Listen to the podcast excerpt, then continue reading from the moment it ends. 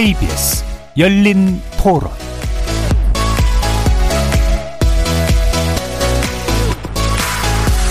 안녕하십니까. KBS 열린 토론 정준희입니다.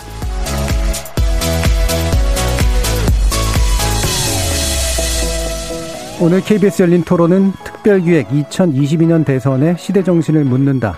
더 리더 열 번째 편으로 손학규 무소속 후보와 함께합니다.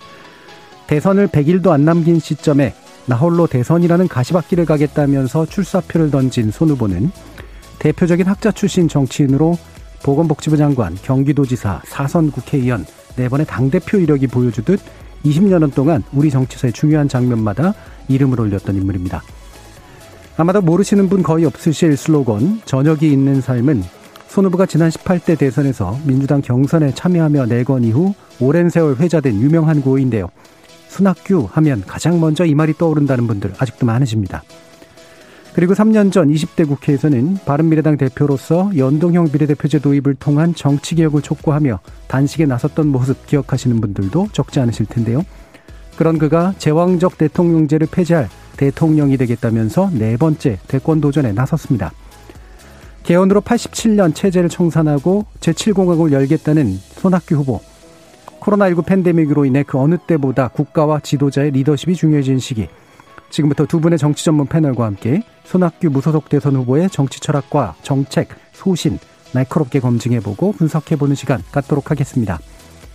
KBS 열린 토론은 여러분이 주인공입니다. 문자로 참여하실 분은 9730으로 의견 남겨주십시오.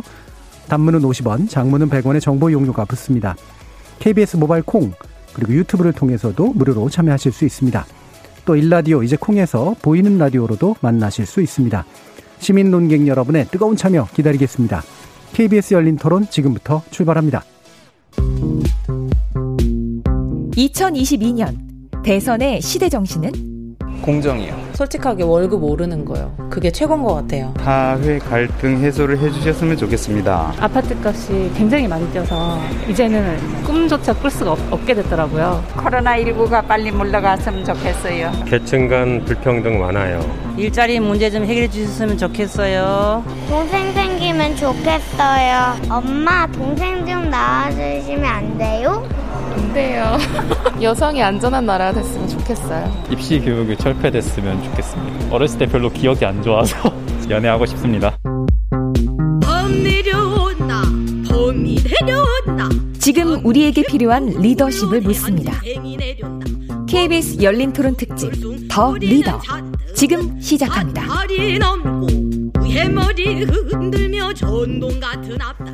KBS 열린 토론 특집 The Leader 열 번째 초대 손님이십니다. 손학규 무소속 대선 후보 나와 계십니다. 안녕하십니까? 예, 안녕하십니까? 자, 그리고 저희 The Leader 코너를 함께 빛내주시는 두 분인데요. 정치평론가 김형준 명지대 교수 함께 하셨습니다. 네, 안녕하세요. 그리고 정치 전문 기자 성한용 한겨레 선임 기자 나오셨습니다. 네, 안녕하십니까? 저희가 그 리더에서는 공통 질문, 그러니까 모든 초대 손님께 드리는 공통 질문이 처음과 끝에 있는데요. 먼저 공통 질문 두 가지를 이제 드리면서 시작을 하도록 할까 합니다. 아, 나홀로 대선이라는 표현 쓰셨고요. 어, 무소속 출마를 선언하셨는데 21대 대선의 시대 정신은 뭐라고 보시는지 그래서 손학규가 대선 후보로서 왜 필요한지 말씀을 한번 해 주시죠. 우리나라가 경제 선진국이 되어 있습니다. 아, 경제 10대 대국이 되어 있고 G7의 초청을 받는 경제 대국이고 문화적으로도 케이팝이든지 그, 그 세계적인 그 주목도가 높아지고 있습니다. 그런데 아직도 정치는 후진국입니다. 네. 전직 대통령이 두 분이 지금 구속이 돼 있고 그 전 대통령은 돌아가셨는데 대통령이 조문은커녕 조화도 보내지 못하는 그 지금 저희의 과제는 정치 선진국을 이루어서 4차 산업혁명 시대의 기술 강국으로 세계 경제를 새롭게 만들어 나가는 중심적인 이 동북아시아의 새로운 신문명의 시대를 열어나갈 때다 그런 음. 생각입니다. 예, 정치 선진국을 만드는데 정치 선진국으로 만들어질 리더가 안 보이신다는 생각이 드시기 때문에 나오셨을 거 아니에요? 그 지금 우리나라 대통령제 폐해가 예. 너무 심합니다. 음. 어, 조금 아까도 말씀드렸지만 전직 대통령들이 계속 두 번이나 구속돼 있고 1987년 이후로 이 대통령들이 행복한 대통령이 없었습니다. 구속이 네. 되거나 아니면은 자제분들이 구속이 되거나 말이죠. 그리고 대통령제 폐해가 우선 지금 당장 보더라도 코로나 팬데믹이 일일 확진자가 7천 명을 넘어서고 있는데 보도에 의하면은 질병관리청장이 제대로 역할을 못하고 청와대 방역기획관이 뭐 그 관여를 해서 그 질병 관리가 제대로 안 되고 있다고 하는 거예요. 청와대에서 모든 걸 다 관장을 하고 있습니다. 내각의 장관들 모습이 보이질 않습니다. 국회의원들은 자기 개인적인 뭐 그 의정 사항은 해 나갈지 모르지만 국가의 중요 대사에 대해서 국회가 중심이 되는 역할을 하지 네. 못하고 청와대의 하수인 노릇만 하고 있습니다. 심지어는 어그 법원까지도 청와대 하수기관이다 이런 국민들의 자조 섞인 그 이런 얘기가 있어서 이제 대통령제에 대해서 우리는 심각한 반성을 하고 성찰을 해야 되겠다. 네. 대통령 한두 분이 구속이 되거나 한두 분이 뭐 불행한 일을 겪었다면 모르지만 역대 대통령이 전부 다 그랬어요. 저는 정말로 그 구속되지 않은 감옥 가지 않는 대통령을 보는 나라, 불행하지 네. 않는 대통령을 보는 나라. 이것이 우리나라 정치 개혁의 기본이 되어야 한다. 네. 그런 생각이고 대통령제를 이제 거둬 그 끝내고 민주주의의 본 그 시작인 의회주의로 네. 다시 우리나라 정치를 새롭게 해 나가자 이런 생각입니다. 알겠습니다. 자, 두 번째 공통 질문인데요. 어, 요 부분이 보통 재밌으셨습니다. 그래서 부담스러우실 텐데 헤드라인에 관련된 질문인데요. 내 인생의 헤드라인입니다. 지금까지 나왔던 헤드라인 중에 가장 마음에 드신 게 있거나 앞으로 또 이런 헤드라인으로 나왔으면 좋겠다라고 하시는 게 있으시면 한번 말씀 주시죠. 저는 뭐 대통령제를 없앤 대통령 손학규. 예. 예. 이게 대통령을 하겠다고 하면서 뭐 대통령을 없앤다는 게 말이 되느냐라고 하는 건데 대통령제에 대한 반성과 비판은 국회의원들 많이 갖고 있습니다. 내각제 소신을 갖고 있는 국회의원들도 많고. 근데 그게 다 지금 죽어 있습니다. 네. 왜? 대통령이 있으니까 대통령의 눈치를 봐야 되니까 자기 소신을 밝히지 못하는 겁니다.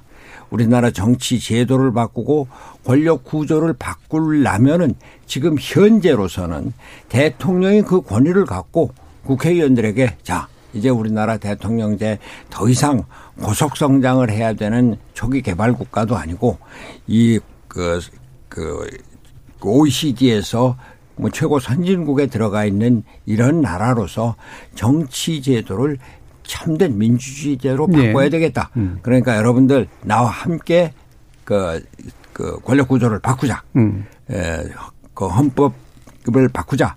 이렇게 선도해야 된다. 네. 그래서 대통령제를 없애는 대통령 손학규 이렇게 말씀드리고 싶습니다. 음. 지금까지 워낙 많은 헤드라인을 오르셨는데 그거로는 만족하지 않으셨네요. 예, 앞으로 더 나올 헤드라인이 대통령제를 없앤 마지막 대통령 손학규가 되시겠다. 그렇습니다. 예, 이런 말씀이신데요. 자 그러면 한 가지만 더 질문드리면 이건 공통 질문은 아니긴 한데 뭐 너무나 많은 질문을 읽어 받으셨을 텐데 저녁이 있는 삶이란 아주 정말 대히트를 치신 슬로건이 있고 이 안은 되게 많은 것들이 함축되어 있었기 때문에 많은 분들이 공명하셨을 것 같아요. 아, 이 슬로건이라는 건 정말 중요하구나라고 또 느끼게 만든 그런 것이기도 한데 이것이 여전히 유효하십니까? 아니면 다른 슬로건이 필요하다고 아, 보십니까? 물론 유효합니다. 우리나라 국민들이 아직 대부분이 저녁이 있는 삶을 누리지 못하고 있습니다. 물론 이 정부 들어서서 주 52시간 노동제로 칼퇴근을 뭐 제도화하고 그래서 많은 직장인들 뭐 그 이 언론 기자들까지 포함해서 제 시간에 퇴근을 하고 자기 시간을 많이 갖습니다. 그런데 문제는 저녁이 있는 삶이라고 하는 것이 저녁에 무조건 시간만 갖는 것이 아니라 음. 그 시간을 그 제대로 영위할 수 있는 그런 경제적인 뒷받침 또 문화적인 환경 이런 것들을 갖춰야 되는데 그게 안 돼 있다 이겁니다. 예. 문재인 대통령 들어서서 주 52시간 노동 그제를 강요를 예. 해서 실제 대기업은 뭐 어느 정도 버틸 수 있을지 모르지만 중소기업이나 특히 영세 상공인들은 뭐 폐업하는 경우가 많았습니다. 음. 그리고 노동자들도 그 시간외 수당을 받지 못해서 수입이 더 줄어들고 말이죠. 근데 그것이 단지 그, 그 영세 상공인들이나 중소기업인들 뿐만이 아니라 대기업에도 영향을 미치는 게 컴퓨터 산업이라든지 소프트웨어 산업이라든지 이런 것들 시간이 딱 뭐 6시에 칼퇴근해서 될 일이 아니거든요. 네. 이런 경우에도 많은 경우에 주 52시간을 넘기고 하루 8시간을 넘기면은 기업주가 처벌을 받기 때문에 강제로 문을 닫고 불을 끄고 컴퓨터를 꺼야 되는.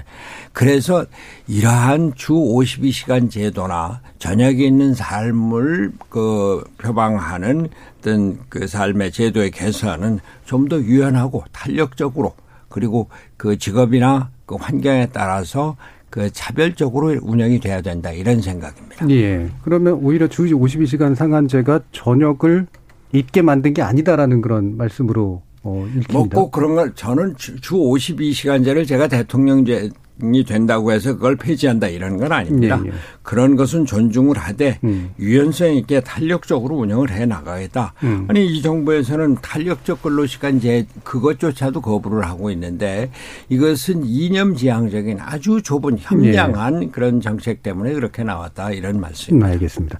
자, 저기 저녁이 없는 삶으로 지금 오늘 살고 계시는 두 분의 패널이 기다리고 계셔가지고요. 아, 오늘 저녁을 그래도 좀 보람있게 만들기 위한 두 분의 말씀 한번 또 들어보도록 하죠. 아, 먼저 김영준 교수님부터 하실까요? 예. 예, 우리 손학규 대표님이 처음 정치에 입문했었던 게 제 기억은 93년도 강릉에서 재보궐선거에서 예, 예. 들어오셨던 거로 기억을 합니다. 네 네.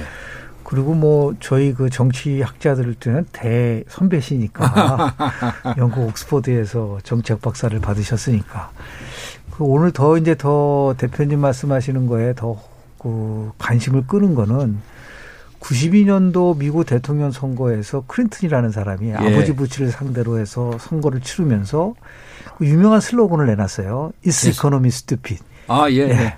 이 바보야 문제는 경제야. 네, 네. 근데 저는 오늘 음, 후보님 말씀을 들으면서 딱 떠오르는 게 is politics stupid. 그렇습니다. 문제는 정치야 바보야 예, 이런 예. 식으로 우리 네. 모든 것이 결국은 정치에서 파생됐는데 이 새로운 경제 지수를 만들 때 지금 이제 대통령제에 대한 변화 그러면 2000, 대통령이 되시고 나서 2024년도가 총선이잖아요. 27년도 네, 총선이자 네. 24년도 총선이면 예, 예. 그때 모든 그 대통령의 권한을 권력을 다 내려놓으시고 예. 새로운 정치 제도를 만드는 것에 대해서 말씀을 하시는 것인지 네. 그 이후에 대통령이 되셨을 때 대통령제를 없애는 그 과정에 대한 부분들 조금 더 부연 설명을 해 주셨으면 어떨까 저는 뭐 그 의회 중심주의를 그 우리 민주주의의 기본으로 보고 의회 중심주의의 참된 민주주의로 가자. 뭐 그런 뜻이니까 김 교수님 말씀대로 2024년이 총선이니까 의회 모든 것을 맞추자. 그런 경우라면은 제가 뭐 대통령직을 2024년 내려, 내려놓을 그 생각도 있습니다. 다만 그 헌법 그 개정이 그때까지 순탄하게 되느냐 또 의회 의원들의 동의를 제대로 받을 수 있느냐 이런 문제가 있겠죠. 만약에 그것만 그 합의가 된다면 2024년도 좋고 25년도 좋고 26년도 좋은데 저는 어쨌거나 의회 민주주의를 위해서 대통령직을 그때까지 수행을 하면서 우리나라 정치 제도를 바꾸는데 무슨 것을 다 하겠다 그런 생각입니다. 음. 그러면 성관용 기자님. 그 손학규 대표님 으로 뭐 워낙 유명하셔서 저 같은 정치부 기자들은 뭐 좀 잘 아는 편인데 이제 또 새로운 유권자들은 잘 모르실 수도 있어요. 그래서 예. 이제 손학규 대표님의 인간적인 면모도 좀 궁금증이 있는 청취자들이 예. 있을 수 있을 겁니다. 그래서 전 좀 가볍게 옛날 얘기를 좀 두 가지로 끊어서 질문을 드릴게요. 우선 옛날에는 이제 경기중학교, 경기고등학교 이게 천재들이 들어가는 공부 대한민국에서 제일 잘하는 사람들이 들어가는 학교였고요. 또 서울대 정치학과 나오시고 뭐 옥스퍼드 대학교 정치학 박사 받으시고 아니 어떻게 공부를 이렇게 잘하셨는지 또 이게 천 본인을 손 대표님은 천재형이라고 생각하시는지 노력형이라고 생각하시는지 궁금합니다. 제가 그 이제 가방끈은 깁니다. 뭐 저보다 긴 사람이 별로 없을 테니까요. 근데 저는 뭐 공부를 그렇게 잘한 건 아니었고요. 제가 고3 때 2차 방정식 근해 공식을 몰랐었습니다. 고3 때 수학 첫 시간 뭐몇그 초기에 선생님이 그 수학 문제를 푸는데 둘째 줄에서 셋째 줄 넘어가는 걸 몰라요. 그러니까 한쪽 문제 풀고 또, 또 다른 한쪽 문제 푸는데 이걸 이제 지우려고 그래서 용기를 내갖고 선생님, 그, 그 둘째 줄에서 셋째 줄 넘어가는 게 왜 그렇지? 그랬더니 선생님이 깜짝 놀라고 애들은 와 웃어요. 음. 그너 이차 방정식 근해 공식 몰라? 아니 모르는데요. 근데 제가 그분 때문에 서울대학을 들어갔습니다. 음. 이걸 다 지우고 2차 방정식 근해 공식 나오는 걸 다 가르쳐 준 거예요. 음. 그래서 수학 공부를 해서 그래서 들어갔는데 뭐 저는 머리가 좋은 사람은 아닙니다. 또 옥스퍼드 박사는 박사학위를 바로 가, 받으러 간 게 아니라 1979년 10월 26일 박정희 대통령이 죽고 나서 유신이 끝났다고 생각을 하고 그 당시에 제가 NCC라고 하는 기독교 교회 협의회에 근무하고 네. 있었는데 네. 외국 그, 그 장학금 장학금이 있었는데 그 목회자들을 위한 그 장학 프로그램이었어요. 그래서 영국으로 갔는데 처음에는 신학부에 소속해 있었습니다. 음. 그랬다가 제가 공부를 좀 해야 되겠다고 해서 뭐 정치학으로 또 옥스포드로 옮겨갔었던 거죠. 여하튼 뭐 저 제 자랑 같이 말씀을 드렸는데 제가 공부를 열심히 뭐 잘한 것은 아니고 대학교 때는 뭐저 데모만 하고 학생 운동만 하고 30대를 그렇게 보냈습니다. 사실은 두 번째 질문을 드리기 위해서 첫 번째 질문을 드린 건데요. 이게 뭐냐면 어 얼마든지 에, 경기고등학교 나오고 서울대 나오고 어 좀 속된 표현으로 출세하실 수 있었는데 그렇게 안 하셨단 말이죠. 그 기독교 뭐 도시빈민운동이라고 할까요? 그쪽에 투신하시고 굉장히 오랫동안 어, 지금으로 치면 이제 운동권 그때는 예, 예. 운동권이란 말이 네. 없었죠. 예. 아무튼 그렇게 행로를 결정하신 이유 같은 게 있을 것 같아요. 저는 뭐 어렸을 때 우리 그 6.25 직후에 그, 그 초등학교 다녔으니까 다 뭐 그 경제적으로 어려웠죠.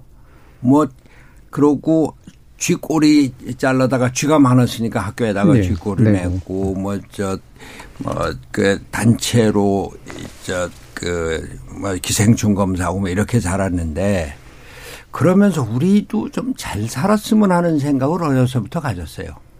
우리도 잘 사는 나라 만들자.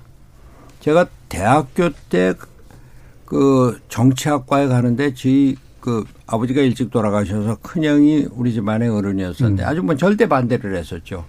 정치학 하면 정치학과 가면은 데모만 한다고. 예. 근데 그냥 데모를 그 가서 실제로 대학교 1학년 때부터 데모를 하고 뭐 대학교 졸업하고 뭐 좋은 직장 취직 안 오고 사람 뭐그 청계천 판자촌에 가서 살고 그 뒤에 그 기독교 민주화 운동에서 30대 끝까지 그렇게 살았습니다. 1979년까지. 그런데 저는 사실 대학교 다닐 때 청년 때는 좌파였습니다. 제가 끼고 다니던 책은 재벌과 빈곤, 재벌 대기업 비판하는 책입니다.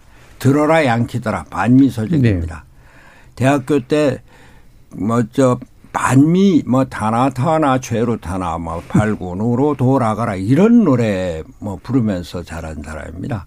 제가 첫 번째 무기정학 받은 게 삼성 재벌의 한비 사카린 밀수 사건 네. 그거 비판했다가 무기정학 받았거든요. 그랬던 제가 영국에 가서 세계를 본 겁니다. 어, 우리나라가 내가 안에서 생각하던 것하고 국제적인 평가가 다르네. 영어도 잘 못하는 사람이 영국 학생, 미국 학생들하고 되게 싸우세요. 너희 나라가 경제 발전을 했다고 해서 너희가 우리나라 노동자들이 얼마나 핍박을 받고 고생했는지 아느냐. YG 사, 음. 사건을 아느냐. 뭐 이러면서 말이죠. 그러면서 아, 우리가 한편으로는 민주주의 사회정의가 필요하지만 또 다른 한편으로는 세계적인 안목에서 우리나라를 보는 게 필요하다. 그런 생각을 했고 영국 유학에서 귀국하고 우리 같이 운동했던 운동권 친구들을 보니까 아, 이 사람들이 너무 꽁꽁 갇혀 있다.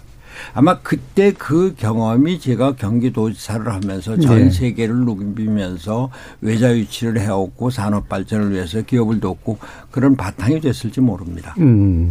좀, 좀 말씀하신 거와 일맥상통한데 실은 많은 분들은 대표님 말씀하시는 2012년도 7월에 저녁에 있는 삶이라는 그 책. 예. 그 저녁에 있는 삶이라는 거는 기억이 나는데 그 구체적인 내용에 대해서는 많이 이렇게 회자된 것 같지는 않아요. 예. 그러나 그러나 실은 이제 그 내용을 들여다 보면은 굉장히 놀라운 그 쉽게 표현해서는 변화입니다. 예. 그러니까 진보를 가정하시면서 예. 딱 눈에 띄는 단어는 진보적 성장이라는 용어도 쓰시고요. 예. 진보적 자유주의. 자유주의이기도 예. 하고 공동체 시장 경제라는 말씀도 그렇습니다. 하시고. 예, 예. 그러니까 이게 어떤 면에서 보면은 진보와 보수, 보수와 진보를 다 같이 묶어서 나갈 수 있는 하나의 대통합의 정치를 뿌리를 두고 있는 게 아닌가라는 생각이 좀 듭니다. 근데 실제 우리 정치에서 말이죠. 네네. 집권을 하면은 네. 진보주의자가 진보만 할 수 없고 그렇습니다. 보수주의자가 보수만 할 수 없고 그것을 통합하는 길로 나갈 수밖에 없습니다. 그 대표적인 게 노무현 대통령. 노무현 대통령이 노동 변호사 출신으로 진보 좌파에 네. 속했었죠. 그러나 대통령 되고 나서 아 우리나라가 이렇게 진보주의 뭐 또뭐 뭐 좌파로만 나가서는 안 된다 그래서 미국과 FTA를 뭐 열고 말이죠. 또 그 미국하고 관계를 개선하기 위해서 노력하고 네. 또뭐 기업들에 대해서는 뭐 그렇게 뭐 후하진 않았지만 그래도 기업들을 열어 나가기 위해서 뭐 많은 노력을 하고 그러니까 그 집권자 또 행정을 하는 입장에서는 통합으로 갈 수밖에 없고 저는 제가 그 20대 30대 좌파 그리고 거의 사회주의자였습니다. 그런데 세계를 보고서 우리가 기업이 없이는 경제가 일어서지 못한다. 또 세계 속에서 우리가 같이 나가지 않으면은 우리나라가 살 길이 없다. 이런 생각에서 기업과 시장 경제를 배웠고 세계적인 뭐 세계화의 길을 걷게 되고 그런 거죠. 그런 맥락에서 대표님한테 여쭤보고 싶은 거는 네. 문재인 정부는 노무현 정부를 계승하고 노무현 네. 정신을 계승한다는 말을 많이 했어요. 예.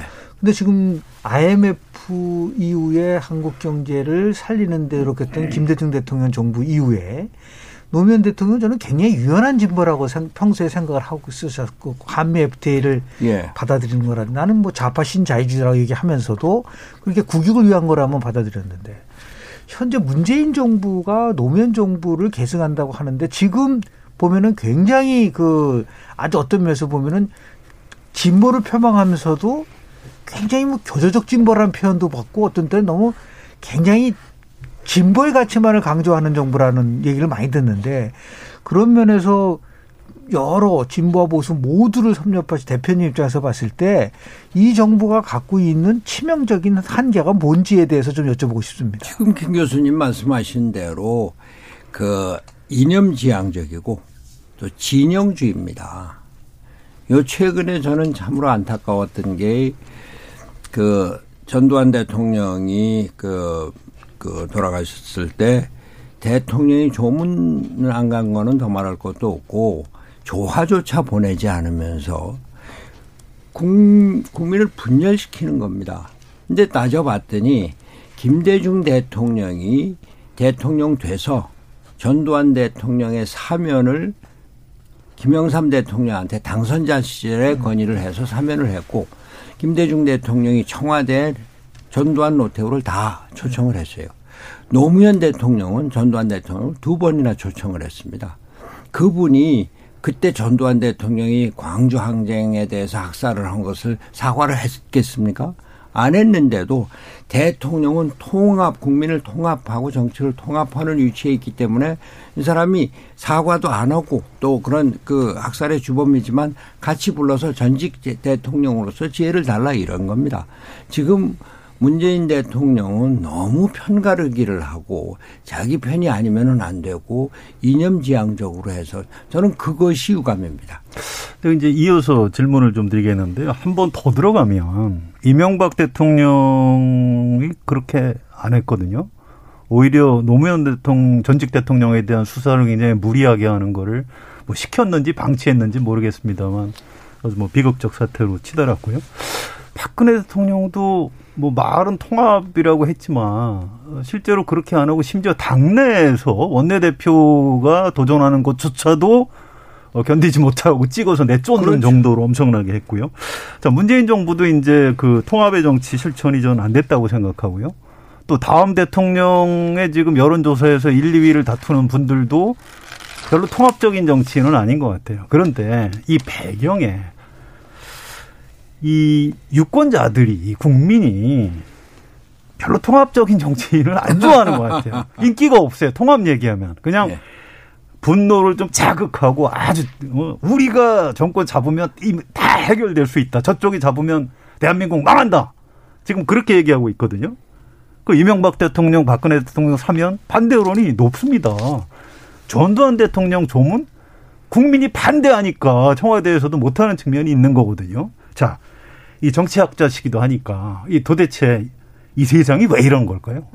제가 정치학은 뭐 벌써 공부한 지도 오래됐고요. 뭐 정치학자로서보다 일반 국민의 시각에서 봤을 때 뭐 그 성 기자님 말씀하시는 게 맞습니다.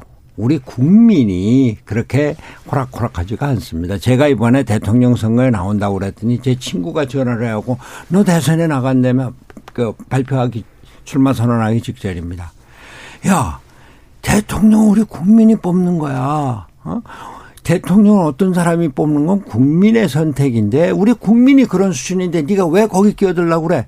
이러면서 이제 국민 탓을 하는데 저는 그 대통령의 역할은 국민을 그냥 단순히 따라가고 국민의 뜻이 이러니까 그러고 거기에 공을 던지고 이런 것이 아니라 국민을 이끌어 나가야 된다. 다른 것도 아니고 통합의 차원에서 이끌어 나가야 된다. 이런 생각입니다. 제가 문재인 대통령이나 또 뭐 노무현 대통령을 탓하는 것이 아니라 이명박 대통령, 박근혜 대통령 똑같이 평가를 겨고 똑같이 진영 논리에 묶여서 있었던 겁니다. 우리나라 정치가 그렇게 진영 논리에 묶여 있고 니 편 내 편 가르고 이념 지향적이고 이런 것이 제가 이번에 대통령에 나온 뜻과 같습니다. 대통령 제도가 우리나라 정치 제도의 그 아주 기저에서 이러한 그 편가르기, 이념지향적인 진영 논리 이런 것에 기초가 되고 있다. 그래서 대통령 제도를 이제 끝내지 않고서는 끝없는 갈등, 끝없는 무한투쟁, 뭐 이런 것들이 계속되고 더 심화될 것이다. 아니 점점 더 심화되고 있잖아요. 예. 그럼 제가 추가로 좀 질문을 드리고 싶으면 한나라당, 민주당, 그다음에 그 다양한 정당을 경험하셨고 또 만드시기도 하고 통합시키기도 하셨잖아요. 그 과정에서 손학규라고 하는 정치인은 충분히 통합적 정치인이었다 이렇게 평가하시나요? 저 자신은 어그 통합을 정치의 기체 일기조로 네. 내세우고 있습니다. 제가 그 민주자유당으로 입당을 했지만 저 자신 보수주의자라고 생각한 일이 없고 그 당시에 YS가 개혁의 깃발을 높이 들었을 때 개혁에 참여하고 개혁을 완성시키기 위해서 정치에 들어왔다 이렇게 말했습니다. 음. 개혁 위에 나섰다 이랬습니다. 그런데 와이스가 정치에서 퇴조를 하면서 저는 한나라당에서 아무런 당의 직책도 갖지 않고 경기도지사로 물러 있었습니다. 근데 그 뒤에 대통령 선거에 나오려고 보니까 저를 그동안 지지했었던 젊은 그 의원들도 다 떨어져 나가더라고요. 아, 여기는 내가 있을 때가 아니구나. 그래서 나왔던 겁니다. 민주당에서도 항상 그 소위 그 민주당에 많은 뭐 좌파 뭐 지향적인 이런 뭐 의원들이 있었습니다만 저는 통합 지향적으로 나갔었고 음. 예 그래서 제가 생각하는 정치 지도자의 중요한 덕목은 통합이다. 이렇게 예. 생각하는 겁니다. 정준희 교수님 질문하신 거는 음. 손 대표님보다 제가 답변 드리는 게 나을지도 몰라요. 예. 정치부 기자 음. 뭐 오래 하면서 손학규 대표님 음. 행보를 쭉 보고 평가한 게 있습니다. 음. 근데 손학규 대표님은 통합주의자가 맞습니다. 음. 사실은 그래서 양쪽에서 다 인기가 없으셨던 것도 맞습니다. 요즘 요즘 추세가 좀 뭐라 그럴까요? 정보화 시대가 되면서 사람들이 좀 확증 편향이 강해지고 하다 보니까 통합 얘기하면 되게 싫어해요. 선명한 걸 좋아하지. 그 최대 이 시대의 피해자 중에 한 분이 사실은 손학규 이제 대표님께서 이제 한나라당에 있으면서도 김대중 대통령의 햇볕 정책을 지지했고 공개적으로 네. 그 공식적으로 지지했죠. 러시아를 하시면서 국가 균형 발전에 대해서 찬성하셨고, 예, 예. 그리고 세종시 건설에 대해서 찬성하셨습니다. 예, 네. 그러니까 이거는 아무리 보수라고 하더라도 국가적 차원에서 보면 진보의 가치도 받아들여야 된다라는. 예. 근데 저는 이제 깜짝 놀란 거는 아마 아까 헤드라인 그 얘기도 했지만은 저는 2010년도 10월 3일 저는 민주당 전당대회라고 봐요. 네. 그때 당대표에 선출되셨잖아요. 예, 예. 근데 누구랑 붙었냐면 정말에 갈 정도 정동영 후보랑 붙었고 정세균 후보랑 붙었습니다. 예, 예. 그런데 당대표가 되셨어요. 예. 그때 그 굉장한 센세이션이 있었어요. 왜냐하면은 야 민주당이 음. 한나라당 출신인 후보를 당대표로 만드는구나. 뭔가 변화를 가져오는구나. 라고 생각을 했는데 2012년 대통령 후보 경선에서는 또 원하는 그 결과를 얻지 못했습니다. 그러니까 결국은 지금 성 기자님 말씀하신 것처럼 이 통합이라는 거는 굉장히 좋은 가치인데 정치라는 거는 자와 우, 진보와 보수라고 하는 이런 문 속에서 이제 싸움이 계속 지속될 수밖에 없는데 문제는 저는 이겁니다. 그게 대통령제라고 하는 그 제도의 문제도 있지만 결국 국정을 운영하는 사람의 정치적인 철학과 신념이 더 중요하다고 저는 생각합니다. 그래서 뭐 외람되지만 저녁이 있는 삶이 아니라 우리 정치인들은 철학이 있는 삶을 살아야 된다고 생각하고 있습니다. 근데 네. 그러니까 그 어차피 그 손 대표님이 답변을 하실 텐데요. 저도 이제 연결되는 질문인데 저는 김영준 교수님하고 생각이 좀 다르거든요. 결국 이 대통령제라는 제도 현재 권력 구조를 고치지 않으면 저는 그 대통령한테 기대하는 거는 이제 한계가 있다고 생각을 합니다. 그 부분에 대한 손 대표님 말씀. 지금 김영준 교수님 말씀이 철학의 문제라고 말씀을 하시는데 뭐 저는 어 정말 건방진 말씀을 드리지만 제가 그동안 30여 년을 나름대로 원칙을 갖고 통합을 하면서 살아왔다고 생각을 합니다. 아까 2012년 당 대표를 할 때 말씀을 하시지만 그 당시에 제가 민주당의 대표로 문재인 이해찬 문성근의 혁신과 통합을 야권 대통합을 했습니다. 한국노총과 함께. 그건 상당히 정말 뭐 우리나라 정치사에 남을 일이라고 생각을 합니다. 그런데 그때 제가 통합을 할 때 민주당의 많은 사람들이 아니 네가 민주당의 후보가 돼서 다른 사람들을 단일화해서 하면은 야권 단일화 후보가 되고 대통령이 될 수 있을 텐데 왜 그 사람들로 통합하느냐 그러고 일부가 떨어져 나갔습니다. 근데 제가 경선을 하면서 보니까 이분들은 공학적인 준비가 돼 있는 거예요. 네. 통합을 할 때 좋다 모든 거 다 가져라. 다만 국민 경선만 하자. 아, 국민 경선이 얼마나 좋습니까? 그 하자 그랬죠. 그 당명도 그 약칭 민주당 써도 다 네. 좋다. 근데 국민 경선만 하자. 근데 그때 그 국민 경선이라는 게 나중에 보니까 모바일, 모바일 투표고 투표죠. 모바일 투표가 뭐 제가 여기서 말씀드리긴 뭐합니다만 그 다음 선거 때 보니까 드루킹으로 연결이 되는 거더라고요. 제가 제주도에 갔을 때 우리 제주도의 선거운동원들이 아유 우리 여기 이겼습니다. 저 사람들은 아예 나타나지도 않습니다. 근데 선거를 보니까 대의원 선거에서는 2대 1로 이겼어요. 근데 모바일 선거에서 왕창 깨졌거든요. 근데 제가 공학적인 또 정치 기술적인 면에서 부족했었던 게 많고 준비가 안 됐었던 게 사실입니다.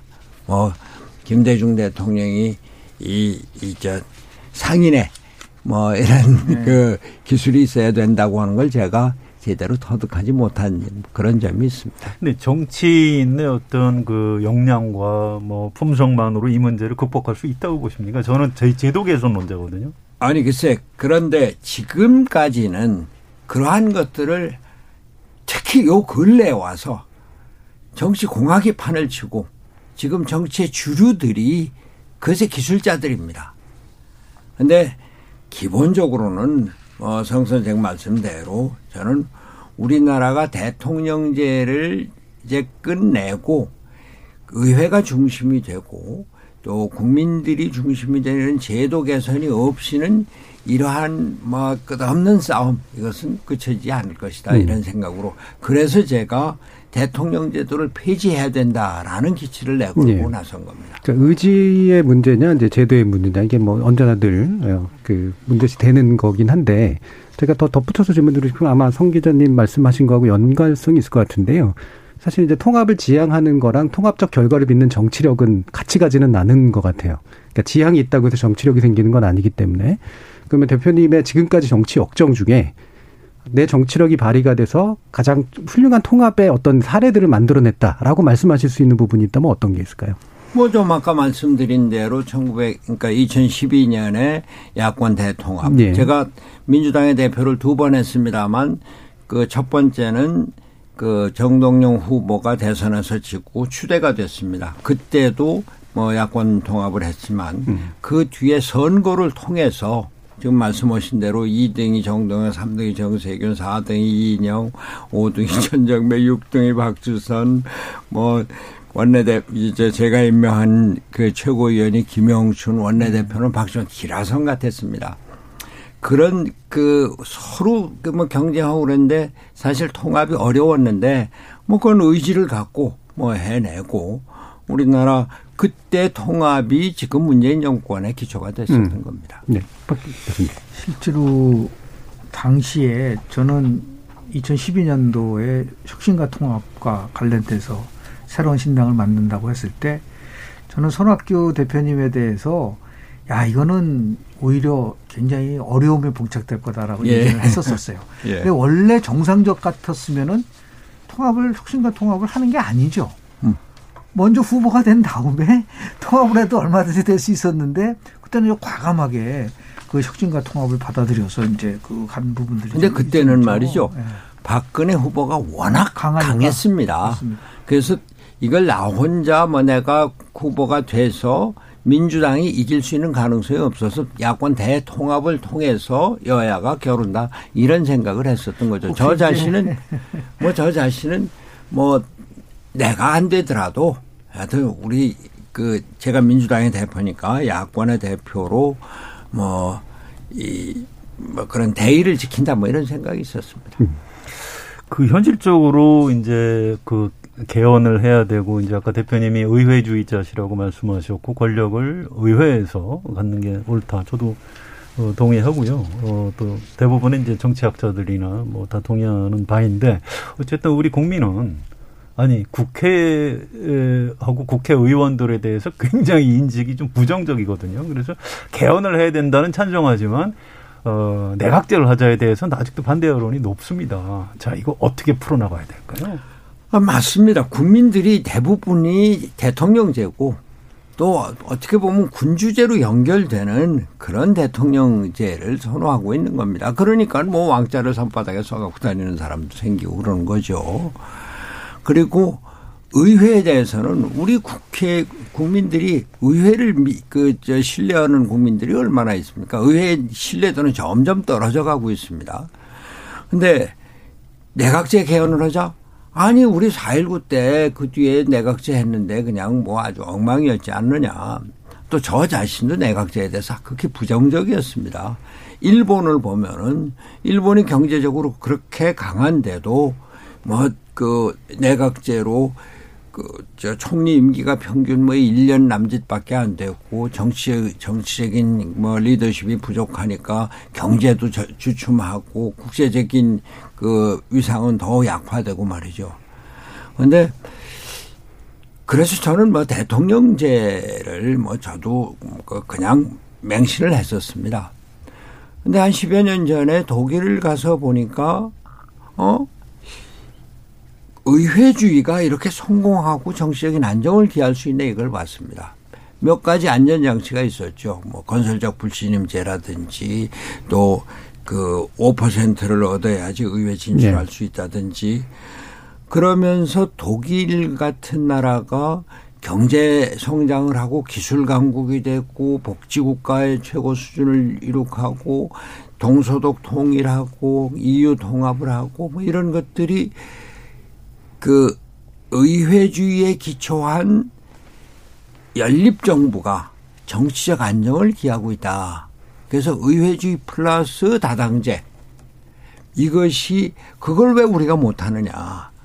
우리가 박정희 전두환 때는 그 강력한 뭐 권위주의적인 그 체제로 경제 성장을 이룩했지만 이제는 과학기술 시대고 민간의 기술과 민간의 자본, 민간의 뭐 능력이 정부 능력을 훨씬 더그 초과하고 있고 음. 사회가 사회가 다원화돼 있고 이런 만당에서는 거기에 상응하는 정치 체제를 갖춰야 네. 된다.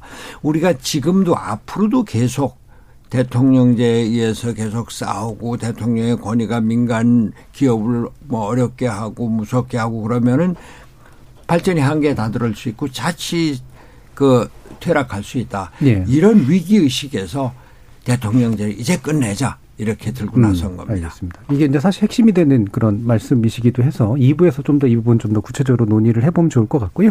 저희 특별기획 2022년 대선의 시대정신을 묻는다 열 번째 시간 순학규 무소속 대선의 대선 후보와 함께 하고 있는데 어, 지금까지는 주로 주요 정치 경력 그리고 핵심적인 철학과 소신 등에 대해서 들어봤고 방금 날 말씀 나눈 부분을 좀 더 공약하고 연관지어서 2부에서 자세히 토론해 보도록 하겠습니다. 여러분은 지금 KBS 열린 토론과 함께하고 계십니다.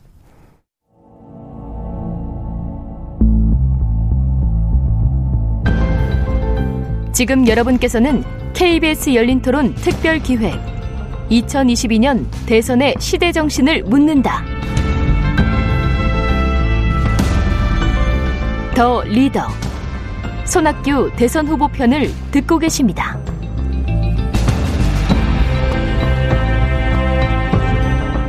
네, 저희가 유튜브를 통해서 손학규 후보께 묻고 싶은 질문 몇 가지 받아봤는데요. 그 가운데서 이제 공감대를 좀 얻은 그런 질문 몇 가지를 좀 선별을 했는데 한 두 가지만 일단 먼저 좀 어, 제가 청취자를 대신해서 질문을 드려볼까 합니다. 일단 짱짱맨 7호님께서 이 얘기를 주셨어요. 거치 관련 중요 발표를 할 때마다 북한 핵실험 같은 굵직한 정치 이슈가 터져서 이른바 손학규 징크스라는 유행어 아닌 유행어가 회자됐었는데 어떤 심정이셨는지 궁금합니다라는 질문이 셨네요 그뭐 손학규가 저평가 우량주인데 뭐 잘 저렇게 안 되니까 안타까운 심정에서들 그런 예. 말씀하시는 거 아닌지 모르겠습니다. 제가 민심대장정 마치고 올라오는 날 북한 1차 핵실험이 터졌거든요. 음. 뭐 그러니까 그 많은 그 언론인들이 저를 기다리고 있다가 그냥 그 기사가 하나도 안 났어요. 근데 저는 그때 그런 생각을 했습니다. 그 대구쯤 와서 그 북한 핵실험을 청와대에서 확인해 줬다 이걸 이제 그 그때 저를 그 수행했던 사람이 얘기를 했는데 아 내가 민심대장정 100일을 했다고 혹시라도 자만해서 고개 뻣뻣이 들까봐 하늘이 너 그러면 안 된다. 음. 아, 그러니까 경고를 준 것이고 저는 아 내가 제대로 우리 국민을 섬겨야 된다. 뭐 그런 생각을 했습니다. 음. 네. 약간 그 말씀 듣다 보면은 종교적인 어떤 배경이랄까 뭔가 신심 같은 거 뭐 이런 게 좀 느껴지는데 실제로도 좀 그런 생활에 가까우신가요? 뭐 종교적인 배경이라기보다 음. 아 이건 뭐 건방지게 음. 뭐 오만하게 굴지 말아라 하는 뭐 뭐뭐 경고를 네. 하늘이 내렸다 이런 생각을 했습니다. 알겠습니다. 자 그럼 두 번째 질문은요. 민트 공구공구님께서 어, 질문해 주셨는데 올드보이의 귀환이라는 타이틀로 소개되셨던데요. 요즘 4, 50대부터도 고민하는 문제가 바로 내가 꼰대가 아닌가라는 그런 여부입니다. 실제로 2030들이 요즘 주도를 하고 있으니까요. 손 후보님 스스로 혹시 내가 꼰대가 아닐까 걱정하셨던 적이 있으신지요? 아이, 뭐 꼰대죠. 뭐 제가 지금 나이가 지금 이런 다섯 만으로 이런 넷인데요. 뭐. 그, 저는 뭐 꼰대라는 것에 대해서 뭐 그, 저, 그 부정하거나 숨기거나 그러지 않고 뭐 제가 조금 젊어 보이긴 합니다만 그것도 다 그냥 그렇고요. 다만 제가 항변을 한다면은 음. 꼰대가 나이나 얼굴이나 뭐, 뭐 머리털이 얼마나 있느냐 뭐 이제 이런 차원이 아니라 과연 과거에 사느냐 미래를 지향하느냐 네. 또 편가르는 삶을 사느냐 통합해서 함께 사는 삶을 사느냐 이런 데 차이가 있지 않나 하는 생각입니다. 물론 신세대가 갖는 새로운 사고 방식 그런 것을 뭐 저희가 다 따라갈 수는 없습니다만 그러나 젊다고 하는 것은 미래지향적이고 음. 젊다고 하는 것은 과거에 자기를 가둬놓기보다는 자기를 열고 새로운 희망을 찾아가는 것. 그렇다고 하면은 뭐 저는 그런 대로 저 자신이 음. 항상 미래를 추구하고 또 새로운 삶을 찾으려고 했고 제가 아까도 잠깐 말씀드렸습니다만 20대 30대는 민주화 운동으로 이 우리 사회만 주로 생각을 했는데 그 뒤에 영국 가서 생활을 하면서 세계를 보고 아마 그것이 바탕이 돼서 네, 네. 아 우리도 첨단 산업으로 새로운 기술 산업으로 나가야 된다. 그것을 위해서 경기도에서 판교 테크노밸리도 만들고 파주에 음. 그 디스플레이 단지도 만들고 평택항도 개발하고 뭐 이렇게 이 광교의 신도시 100만 평도 경기도에서 음. 광교 신도시 100만 평을 개발했습니다. 여하튼 그렇게 미래를 향해서 나가고 세계를 향해서 나가는 그런 것을 배우지 않았느냐. 그리고 그 뒤에도 미국 가서도 뭐 10개월 있었고 독일 가서도 10개월 뭐그 보고 배웠고 어 미, 미국 그저 실리콘밸리에 가서도 네. 여러 달 보고 배우면서 끊임없이 미래를 향해서 미, 세계를 향해서 뭐저 자신을 그 단련해 왔다 이런 생각을 음, 합니다. 예. 그 되게 솔직하게 꼰대인 건 인정하셨는데 하지만 미래를 향한 정신과 태도는 분명히 있으시다라는 거랑 살짝 자랑이 있으셨죠? 젊어 보인다라고 하는 거랑 두 가지 말씀을 들었는데 바로 성 기자님 말씀 주시죠. 예, 저는 그 대통령제 에, 아까 얘기했던 그 권력 구조 얘기를 좀 더 질문을 드리고 싶습니다. 예. 에, 전좀 이 상황이 좀 약간 비관적이에요. 예를 들면 국민의힘 지금 전대위원장 총괄 하고 계신 김종인 위원장이 작년에 정계 은퇴한 상태에서 쓴 책에 대통령제라는 게 이게 망가진 자동차다. 자꾸 급발진 사고가 나고 좌회전 깜빡이 막 왔다 갔다 하면서 우회전 좌회전 엉망이고. 그럼 이게 자동차가 잘못된 거지. 또 누가 나서서 내가 내가 운전하면 잘몰수 있다. 이건 잘못된 거다. 이렇게 책을 쓰셔놓고 본인은 또 지금 윤석열 대통령 만든다고 지금 저렇게 가 계세요. 저는 아직도 이제 우리 유권자 중에 상당수가 아 그래도 대통령 한 사람 잘 뽑으면 나라가 잘 될 것 아니냐 이런 생각을 하고 있는 것 같은데 제 생각은 야 이게 더 망가지고 또 실패하고 몇 번 더 해서 골물 때까지 골마 터져야 좀 바뀌지 않을까 이렇게 비관론을 가지고 있는데 대표님 어떻게 생각하세요? 우리가 대통령을 군주제 연장이라고 본다면은 뭐 가장 훌륭한 그 군주는 역시 성군 대, 세종대왕이죠.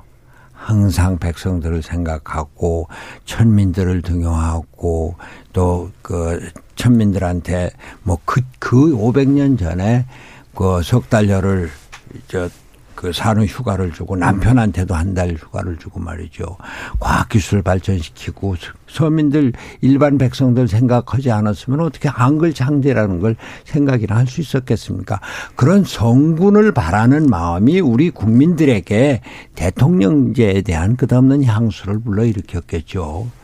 그러나 우리나라 대통령이 한두 사람만 잘못해서 그렇다고 그러면은 모르겠는데 어떻게 모든 대통령이 그렇게 다 뭐 망명을 가거나 쏴, 그 스스로 목숨을 끊거나 뭐 저격을 당하거나 뭐 그러겠습니까?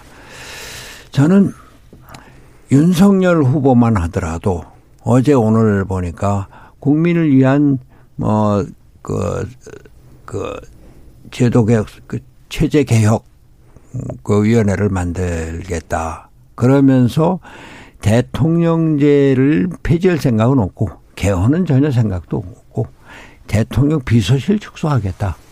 또 대통령의 권한을 내각에게 많이 넘기겠다 이런데 글쎄 그분이 그렇게 할 수 있으면 좋은데 역대 대통령이 대통령 되기 전엔 다 최소한도 그런 약속은 한 겁니다. 어. 음. 근데 대통령이 되면은 이 권력을 어떻게 내가 잘 쓸, 처음엔 잘 쓰려고 했겠죠. 잘 쓰려고 하다가 보니까 그게 독선이 되고 잘 쓰려고 하다 보니까 아집이 되고 그러다 보니까 반대자들을 배제하고 의회를 경시하고 그런 겁니다. 아니 문재인 대통령이라고 대통령 됐을 때 의회 그렇게 경시하려고 했겠습니까? 하다가 보니까 아니 국회의원들이 왜 내 뜻을 몰라줘 그러고서는 청문회 하는 거 뭐 쪽쪽 그냥 다 무시하는 거 아닙니까? 이 대통령이라고 하는 제도가 사람을 대통령을 그렇게 독선과 아집으로 만드는 것이지 개인의 잘잘못에 따라서 그런 것은 아니다. 음. 그래서 이제는 제도를 바꿔야 된다. 네. 그런 생각인 겁니다. 제가 추가 좀 그럼 질문 드리고 싶은 건 어, 국민들이 대통령제를 선호하는 데는 이제 군주제에 대한 향수, 성군에 대한 향수다라는 표현을 쓰셨는데 저는 좀 더 국민들의 생각을 좀 현대적으로 해석하고 싶거든요. 그게 뭐냐면은 현재 의회라고 하는 게 원래는 의회는 의회 민주주의는 의회가 민감하니까 민심에 민감하고 민심에 따라서 잘 이렇게 잘 움직이기 때문에 그게 대의성이 굉장히 높은 건데 한국의 의회는 그 대의성이 되게 낮다라고 판단을 하는 것 같다는 판단이 들거든요. 그럴 바에는 차라리 내 손으로 직접 대통령을 뽑는 게 내 의견을 투영시키는 데 더 좋은 길이다라고 보는 것 같은데 이 부분은 어떻게 생각하세요? 아니 그런 생각으로 뽑죠. 대통령이 잘해주길 바라는 거죠. 음. 윤석열 후보도 내가 잘하겠다 이러는 거 아닙니까? 근데 대통령이 일단 되면은 대통령의 권한을 그, 그 처음에는 좋은 대로 쓰려고 하다가 점점 더 내 편의대로 쓰게 된다. 그런 말씀을 드리는 겁니다. 음, 알겠습니다. 김민규. 교과서적인 음, 딱딱한 분석에 대한 말씀을 좀 드리면 대통령제가 잘못된 게 아니라 어. 대통령제 운영을 잘못했기 때문에 그런 거라고 저는 확신을 합니다. 저는 미국에서 의회 정치를 전공한 정치학자인데요. 그런 식으로 따지면 미국의 대통령도 엉망인가요? 예를 들어서 왜 그럼 유독 한국의 대통령제는 그렇게 미국의 대통령 제도와 다른가? 미국에서 처음에 파운딩 파더들, 건국의 아버지들이 대통령제를 만들 때 왕과 같은 대통령이 되지 않기 위해서 견제와 균형이라는 것을 촘촘하게 만들었어요. 근데 우리나라는 대통령제를 만, 채택을 하면서 그 전제장치에 대해서는 전혀 생각을 하고 있는 것이 아닙니다. 미국의 감사원 의회에 있습니다. 예산 편성권 의회에 있습니다. 의회가 법률 제초권을 갖고 있어요. 대통령의 인사와 관련돼서는 상임위원하고 본회의에서 2단계 인준 투표를 해야 됩니다. 그런 거 안 해요. 그런 거 안 해놓으니까 그리고 대통령제를 채택하면서 운영은 내각제적으로 운영합니다. 그게 핵심인 거죠. 그러니까 대통령제를 채택을 하더라도 이거를 제대로 할 수 있게끔 제가 조금 아니 뭐 굉장히 잘못된 자동차를 몬다고 하는데 운전자가 좋으면 제대로 갑니다. 만약에 대표님처럼 정치와 관련 거라든지 경험이라든지 걸 토대로 하면은 대통합으로 갈 수 있는 겁니다. 자, 그렇다고 한다면 제가 거꾸로 물어보는 거죠. 그럼 내각제가 된다고 했을 때 과연 국민들이요. 지금 정당이 엉망진창이고 정당이 제대로 이루어지고 있나요? 네. 그리고 국회의원들이 자기 소신에 따라서 활동을 하나요?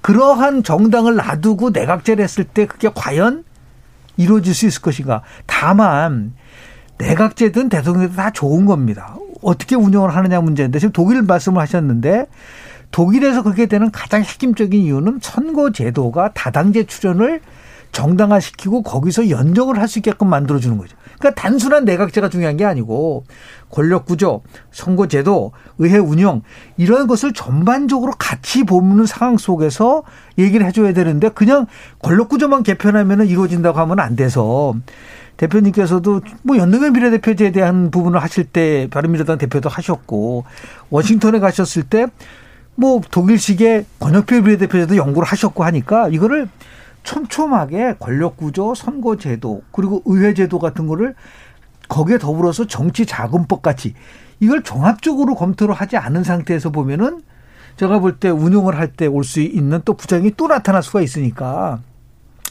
그런 면도 같이 할게. 그래서 만약 내각제가 안 된다고 하면 대통령제 속에서 이거만은 반드시 바꿔야 된다라고 하는 네. 그런 식의 그 좀 유연한 조건이 아, 필요하다. 아, 물론 물론 이제 그 미국의 대통령이라는 게 워낙 미국 미국 헌법을 보면은 의회주의의 대통령이 그렇죠. 혼자 앉아 있었다고 그래요. 그러니까 대통령이 한동안 비서실장 한 사람만 데리고 있었고 비서실이 이렇게 커진 것도 한 100년도 안 됐다고 하고 그이 저 인사권, 예산권, 감사권 다 의회가 갖고 있고 그러나 미국조차도 트럼프 같은 대통령이 나오니까 정치가 개판이 되지 않습니까? 그, 그 세계 기후 협약 같은 거 그냥 마음대로 탈퇴하고 말이죠. 뭐 동맹 뭐 무시하고. 그러니까 거기도 그런 변형들이 생기고 대통령제의 폐해가 생기는데 우리나라는 김 교수님 말씀대로 그 국무총리가 있지만 대통령의 명예에 의해서 국, 그 국정을 통할하고 또 장관을 대통령이 다 임명을 하고 다 장관에 대한 인사청문회는 있지만 법적인 구속력이 없고 예산권, 인사권, 뭐 저 감사권 다 대통령이 갖고 있고 말이죠. 그런데 맞습니다. 그것을 대통령제가 아니고 의회 중심 제도라고 하더라도 지금과 같이 양당이 극한으로 음. 싸우는 제도에서는 안 되고 그래서 다당제가 네. 필요하고 그것 때문에 연동형 비례대표제를 하자 이런 거였었는데 헌법을 개정을 하면은 선거법도 같이 개정을 해야죠. 그런 체제를 전부 다 다시 개조해야 된다 이런 말씀입니다. 네. 그 관련된 질문인데요. 이제 어쨌든 현실적으로 이제 우선순위의 문제가 좀 있거든요. 그러니까 어떤 분들은 개헌이 힘드니까 일단 선거법부터 좀 바꾸자 이런 생각하시는 분들도 있고요. 어, 그런데 또 이 연동형 비례대표제에 대해서 또 국민들이 싫어하는 측면이 있는 것 같아요. 아니, 비례대표는 뭐 이상한 사람들만 들어왔다든가. 하여튼 뭐 좋습니다. 뭐 이걸 동시에 한꺼번에 하면 좋지만 국가라는 게 그렇게 한꺼번에 막 새로 설계해서 되는 게 아니니까 지금 풀어나가는 방식에 대한 문제인데요.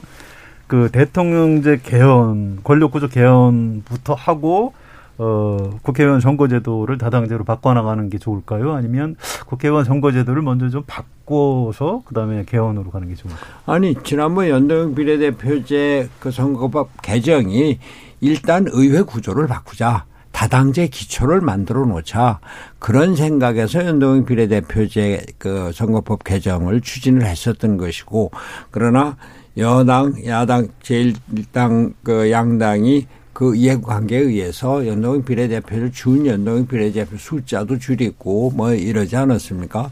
아까 비례대표에 대한 국민들의 거부 의식도 있는데 독일식의 비례대표는 그냥 어디 뭐 영입해서 한 것이 아니라 거기 그 많은 사람들이 그 지역구에서 떨어지면은 비례대표로 다시 구제가 되는 그래서 지역적인 편차를 없애는 역할을 하거든요. 근데 여하튼 우리가 그 대통령제 개헌을 한다고 하면은 권력 구조의 대개편이기 때문에 선거법 개편을 통한 의회 제도의 개혁은 당연히 따라야 되겠죠. 음.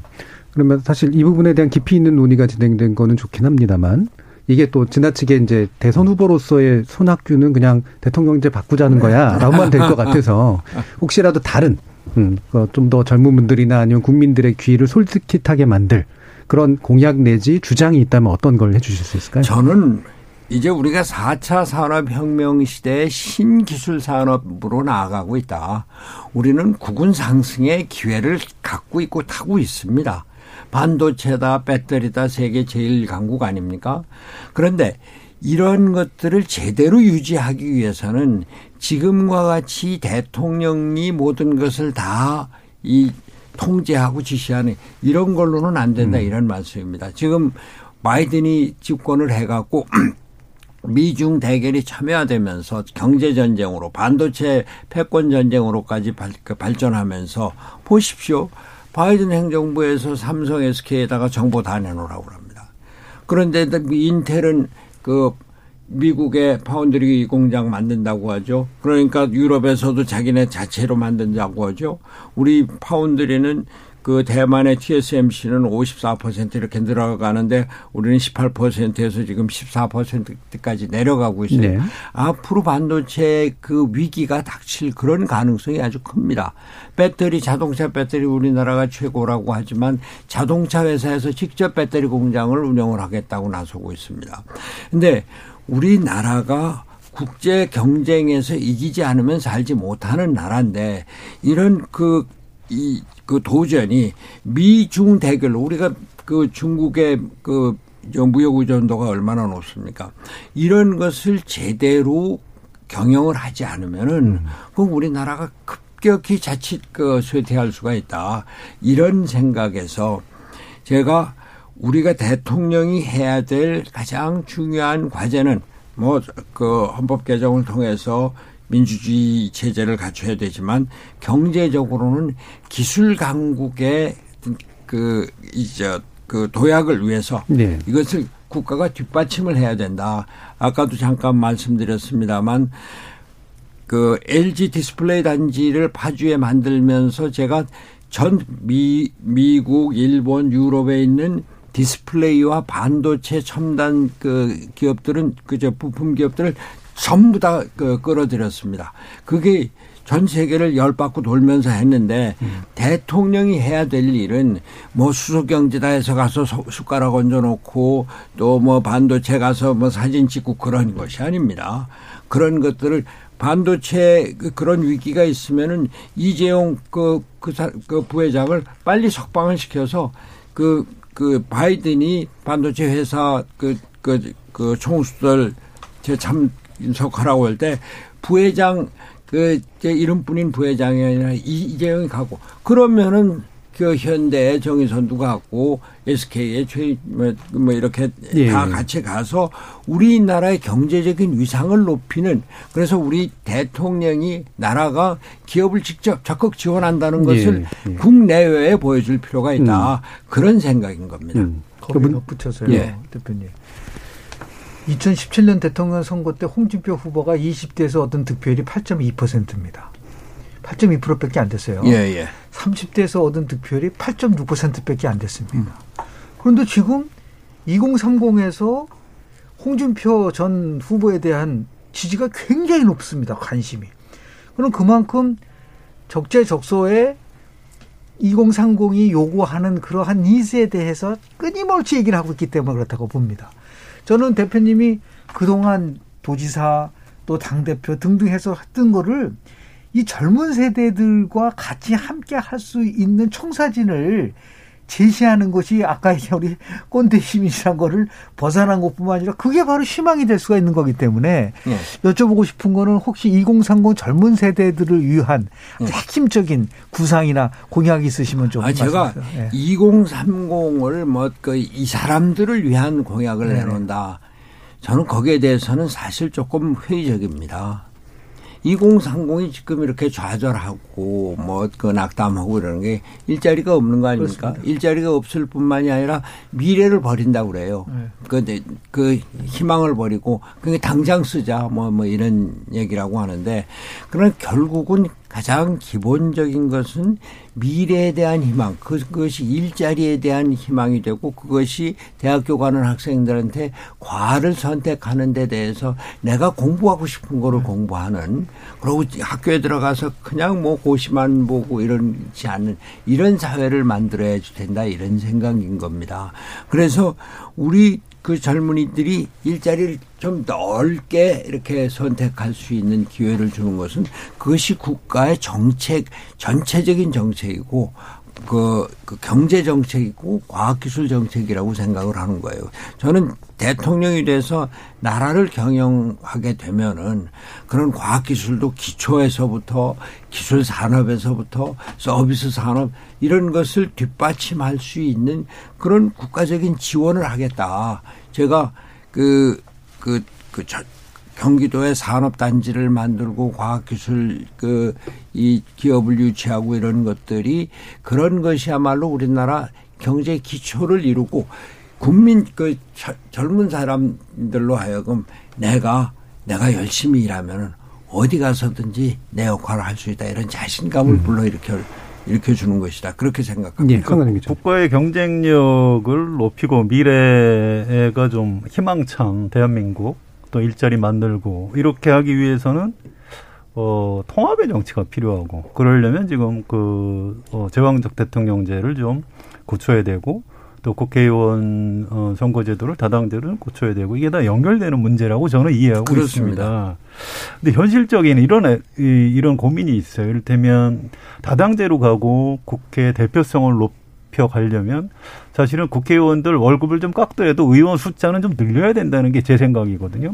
근데 일반 국민들은 굉장히 싫어하세요. 의원 늘리는 문제를. 그러니까 뭐 몇몇 그 대선 후보자들이나 예비 후보자들이 국회의원 수를 뭐 200명으로 줄이자 이런 얘기를 하는데 그것은 그 의회의 그 다원성을 높이고 의회의 역할을 높이려면은 그 지역구 국회의원과 거기에 같은 숫자의 비례대표 의원을 그 비례대표를 뭐 요즘 같이 소위 인기인들 또 뭐 특별한 사람들 영입하는 이런 차원이 아니라 제대로 정치하는 사람들이 지역구에서 안 됐을 때 비례대표로 들어갈 수 있게 이래서 다당제 기초를 만들어 놓는 것 이것이 우리나라 정치제도 개혁의 중요한 한 골이라고 생각합니다.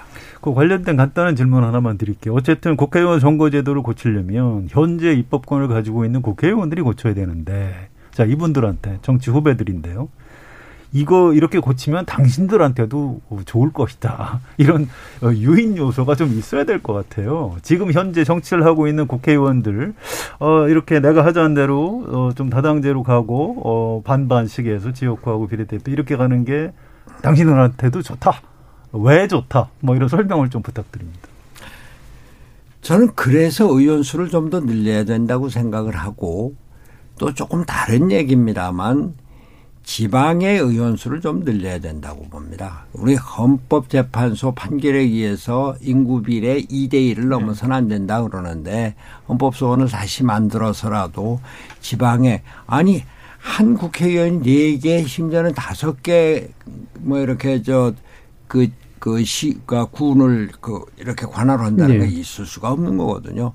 이 행정과 그 입법의 대상은 입법 활동의 대상은 사람뿐만이 아니라 지역도 있는 것이고 산림도 있는 것이고 가축도 있는 것이고 말이죠. 강도 네, 있고 네. 뭐 이런 것들이 다 행정과 뭐 정치의 그 관할 대상인데 오직 사람 머릿수만 갖고 하니까 한 군에 3만이 안 되는데 이런 데서는 한 다섯 개 군이 돼야지 10만이 되는 거거든요. 네. 여기서 제가 끊어야 될 것 같습니다. 다른 얘기입니다. 예. 마무리 발언을 좀 드려야 될 시간이어가지고요. 일단 7319님께서 이번 대선에 나오신 손 대표님 혹시 너무 주목만 받으시려고 하는 거 아닌가라는 그런 마음이 없지 않았는데 방송 들으면서 고개 끄덕입니다. 앞으로도 중요한 역할 부탁드립니다. 라는 말씀 주셨고요. 패널들께서 아주 세세한 질문해 주셔서 감사합니다. 라는 말씀도 주셨습니다. 어, 시간이 한 1분 한 반 정도 남아서요. 공통 질문으로 마무리를 짓겠습니다. 저희 모두 나오신 초대 손님들께 여쭙는데 리더란 뭐다라고 이제 괄호 속에 정의를 해 주시고 그래서 나는 대통령 후 선거에 나왔다라는 말을 한 번만 해주시면 좋을 것 같습니다. 리더는 지금 우리나라에서는 국민 통합의 지도자야 한다. 우리 갈등이 심하고 반목이 심하고 끝없는 싸움, 끝없는 정, 그 싸움의 정치에서 이제 국민을 통합하고 국가를 통합하는 그래서 법적인 문제를 법으로 판결이 됐어도 대통령 그것은 국가 이익과 국민의 행복을 위해서 우리나라의 국익을 위해서 국민 통합을 해야 된다 이런 음. 말씀을 드립니다. 국민 여러분께 제가 드리고 싶은 말씀은 우리 그, 그 대통령 또 리더십은 우선 통합의 리더십입니다. 무엇보다도 갈등과 분열을 치유하는 화합의 리더가 돼야 되고 음. 비전의 리더여야 됩니다. 우리가 지금 선진국의 대열에 올라서고 10대 경제 강국인데 이것을 제대로 다지고 더 높여서 5만 불 시대로 음. 또 G7으로 G5로 이렇게 올라가는 그런 비전을 가져야 되고 이것을 위해서 우리 정치 체제를 재정비할 수 있는 진정한 민주주의 리더십을 가져야 된다. 알겠습니다. 저 손학규가 부족하지만 그런 역할을 하겠습니다. 네. 감사합니다. 오늘 KBS 열린 토론 어, 특별 코너로 준비한 더 리더 긴 시간 동안 많은 질문 성실히 답변해 주신 손학교 무소속 대선 후보 감사드리고요. 김영준 명지대 교수 그리고 성한용 한겨레 선임기자 두 분께도 감사의 말씀드립니다. 감사합니다. 수고하셨습니다. 고맙습니다. 참여해주신 시민 동객 여러분들께도 감사하다는 말씀 전합니다. 지금까지 KBS 열린 토론 정준이었습니다.